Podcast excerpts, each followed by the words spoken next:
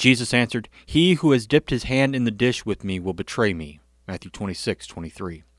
The questions swirled. Each of the twelve asked Jesus if he would betray him. Jesus answers the group with a vague statement He who has dipped his hand in the dish with me. Each of the twelve had dipped their hand in the dish with him. They had all dipped their bread into the oil. Each of them still had to question in their hearts Is it I? Their hearts sank with the understanding that they could possibly be the one who betrayed Jesus, the one who would fulfill the prophecy of Psalm 41. Even my close friend in whom I trusted, who ate my bread, has lifted his heel against me. Which of the apostles would lift his heel against Jesus?